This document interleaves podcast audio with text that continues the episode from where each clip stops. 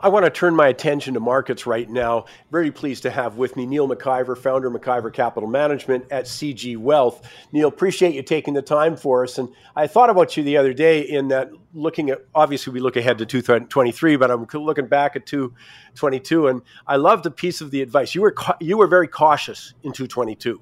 Uh, you know, you had a big cash component. You kept talking about you were worried about the rise in interest rates. You know, that list, you had a pretty darn good list. You know, uh, and I, in my opinion, doing the first thing that your job is is risk management. Thanks, Mike. And, and, and I should say to start off, it's fantastic to be here and thank you for the opportunity to join you and your listeners.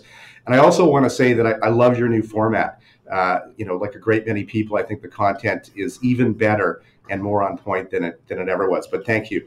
Um, yeah, 2022 was a terrible year. Uh, we were at your conference in 2022 um, at the beginning of the year. We were also at your conference in 2021 and years before that. But in those two years, I did talk about raising cash inside of portfolios, decreasing exposure to um, uh, the potential for inflation, and that was absolutely critical in terms of what the results were um, at the end of the at the end of this year because in both cases we saw an impending problem that was going to strike, which was going to be inflation, which was going to be economic inflation. Previous to that, we had asset inflation where stocks went up, real estate went up, all these different asset classes rose but um, we knew that it was eventually going to bleed into the economy and prices of everyday household goods were going to go up. And um, so and as that happened we knew that was going to impact um, uh, the market in a negative way and and, um, and so we were well prepared for it. But um, you know 20 2022 was a, a terrible year. And i think it's important that people understand where financial performance comes from. And mathematically the amount you lose in any particular year has a far greater impact on your long term wealth than how much you may gain in another year. And I think this is really important math for your listeners to understand. And this is what all institutional uh, investors know very well. And that's if you lose 50% of your money, it takes 100% to get back to zero. So, you know, even if you get a 7% growth rate, that's going to take you a decade, Michael. Yeah, well, and it's funny. Uh, Victor Adair as a trader and me as an investor, I'm more longer term investment. I don't have the emotional makeup to be a trader, but we all both talk about that for that very reason. And unfortunately, I talk about it through experience as opposed to something yes. I, something I read. You know, as you say, you watch something and you're emotionally attached to it, or taking the loss is an emotional is too much emotional pain. So you watch the darn thing drop in half, and as you say, boy, that's a harsh lesson. Gee, I've got a double now you know, to get back to even. That wasn't the point of my investment plan was to have to double to get to even, you know. So I think your yes. point's just so well taken. Yeah, and, and, I, you know, most people I think get trapped in that, and I, I, think we're all for an individual individual investors, we're our own worst enemies because we do get trapped in emotions. and We do our best to try to um, uh, to to drive performance by removing emotion from a lot of the decision decision making process along the way. But that's why it's you know for a lot of people, and, and I'd put myself in this category. I mean, I've I mean I'm old, so I've got you know years of trying to learn from these mistakes, literally. And what am I learning? I'm learning how to manage that emotion, really. I mean, essentially, you know, buy, sell points, that kind of thing. But that's why it's better to deal with a professional like yourself because you're not as near as emotionally attached to somebody's, you know, all their emotions around money. You know, I, I think is it love and money, and then I realized it was money because people divorce o- divorce over money. Yes. You know? yeah. So well, that's right. That's why dealing with someone like yourself, though, because you can help remove that emotion. I mean, you can't force them to do something, but still, it, it helps to get a pragmatic view that way. Well, that's that, that's right, and it's not just by removing the emotion. It's also there's process that we use. Yeah uh, when we build portfolio managers that even even uh, reduces our emotional um, uh, attachments to the portfolios that we run for clients. Because um, if you have a very strict discipline process uh, then and you're sticking to it on a regular basis then it reduces the emotion of even the managers and we manage all of our portfolios with an investment committee of four individuals and so we have to sort of battle it out to uh, to make changes to the portfolio but even there it's inside of the confines of a strict structure which you know i can go through in a, in a little bit but um, you know, just looking at 2022, you can see where you know emotions had the impact on the market. I mean, it was really one for the ages. Um, you know, absolute mayhem out there as irresponsible government and central banks washed. Um, you know, they, their their decisions washed through the economies and the markets. And I think it was only the third time in history that all major stock markets and bond markets were negative. Um, bonds, in fact, had their worst year on record um, as rates spiked, and we can certainly chat about that. But you know, if we take a look at, at Nasdaq as an example, Nasdaq was down 32 percent over 2022. The S&P 500, the vaunted S&P 500, down almost 20 percent, 19 percent. Uh, the TSX Venture down 40 percent. Global equities across the board were down 19.6, almost 20 percent. In fact, the best performing index was the Canadian market, and that was because of the heavy exposure to oil and gas. I mean, that's in fact that's really what saved the the TSX. It only lost uh, just about 8.7 or 8.8 percent, so relatively uh, limited. But you know, look at these numbers are, are unbelievable. If we take a look at bonds, uh, Canada 20-year government bonds down 33 percent in 2022. US 20 year government bonds down 36% in 2022. I mean, these are numbers that, that, that have blown portfolios absolutely out of the water and that's the part that has been so difficult this unusual thing eh, you know the sort of standard is you have bonds in your portfolio to offset when bond when stocks go down you know and yes. that was what was supposed to happen provide some balance in the ultimate returns well as you just said 2022 obliterated that you got killed in bonds you got killed in stocks yeah. you know and uh, let me ask you this uh, quickly, coming back to a portfolio about stocks. Now, I know you're going to be at the World Outlook Conference. You're mm-hmm. going to get into what, you know, further, obviously, into this. But so, did would you characterize this as a stock pickers market, like much more emphasis on what stocks you're in as opposed to, you know, if you went into 2020 into 21, just get the whole market kind of thing. You didn't have to be too picky about what you were in. Uh, do you feel yes. that's changed now?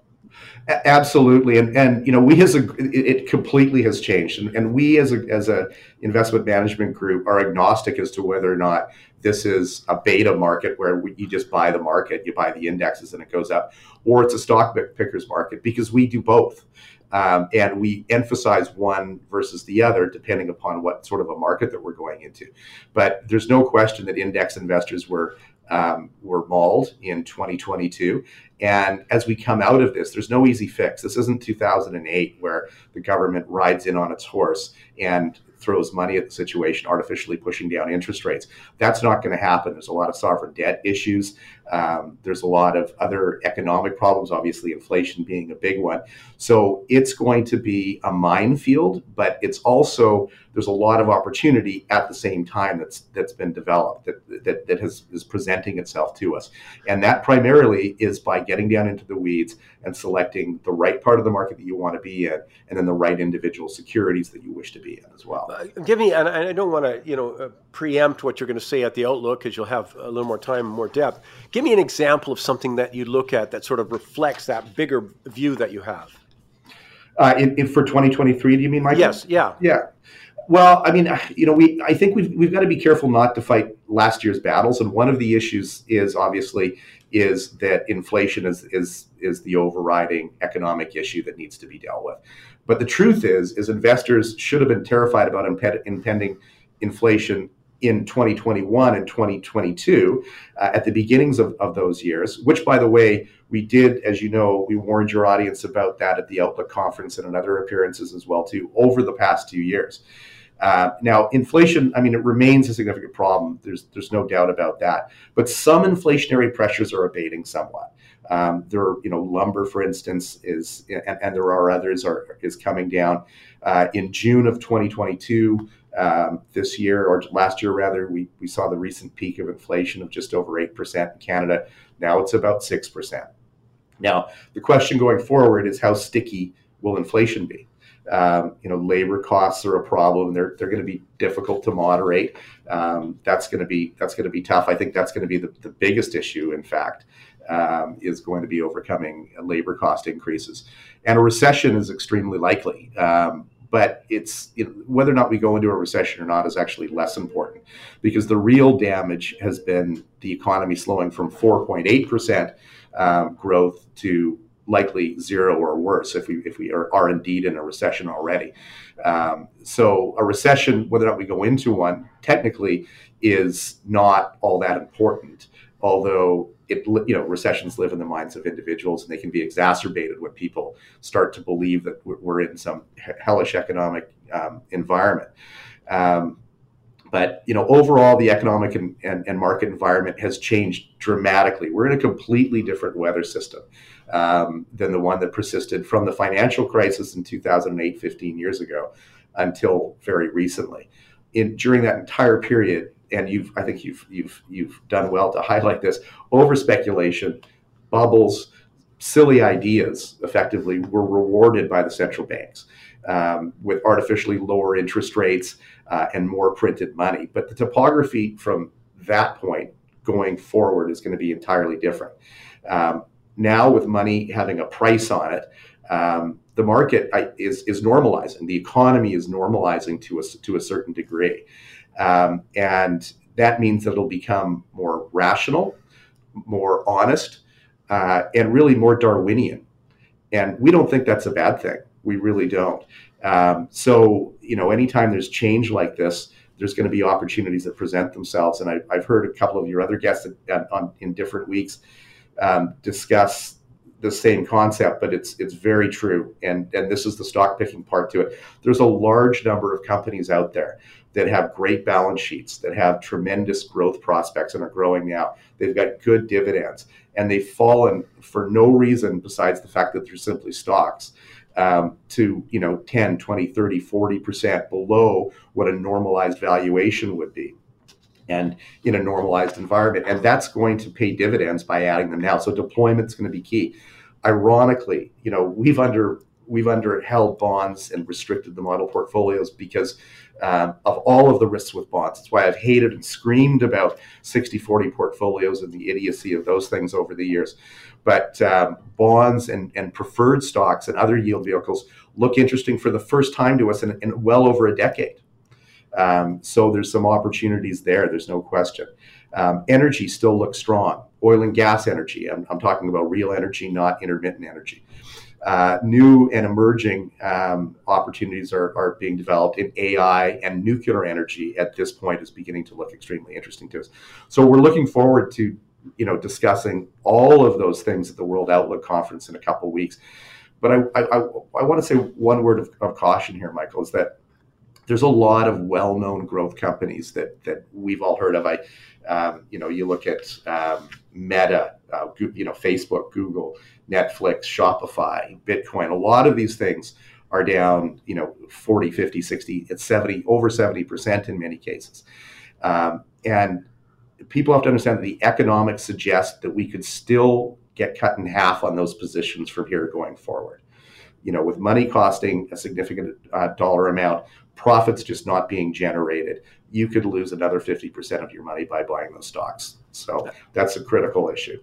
I'm, I'm really glad you're putting that up. And I, I've been thinking about the environment we're in, or, or we're in, we're in, but yeah. it's a better time for people like you. It was not a, somebody with expertise environment because you could throw a dart at any aggressive tech company that had no earnings, but promised that they were going to get to Mars, mine it, you know, and refine it and yes. it, you know, I mean, anything went. And I always felt that was a more difficult environment for me personally too, that people ask me, you know, am, am I a buyer of, you know some tech stock that's already tripled or quadrupled or even gone even further. And i'm going you know I, I, there's no analysis that supports it. So i don't know what to do. So i think it's actually come to a time when people can display their expertise when it comes to understanding the markets. As you said the world's changed. You should change. You know understanding the specifics of stocks that are going to uh, have a better chance you know as you say understanding their balance sheet so I, I i'm looking forward to it at the world outlook conference because there you know, could you pick a better time when I could say there's food for thought? You know, we have had this. Uh, we talked earlier, uh, you know, about oil and gas and about that whole world's changed. Well, the whole world has changed. You know, cheap energy's gone, cheap labor's gone, cheap money's gone.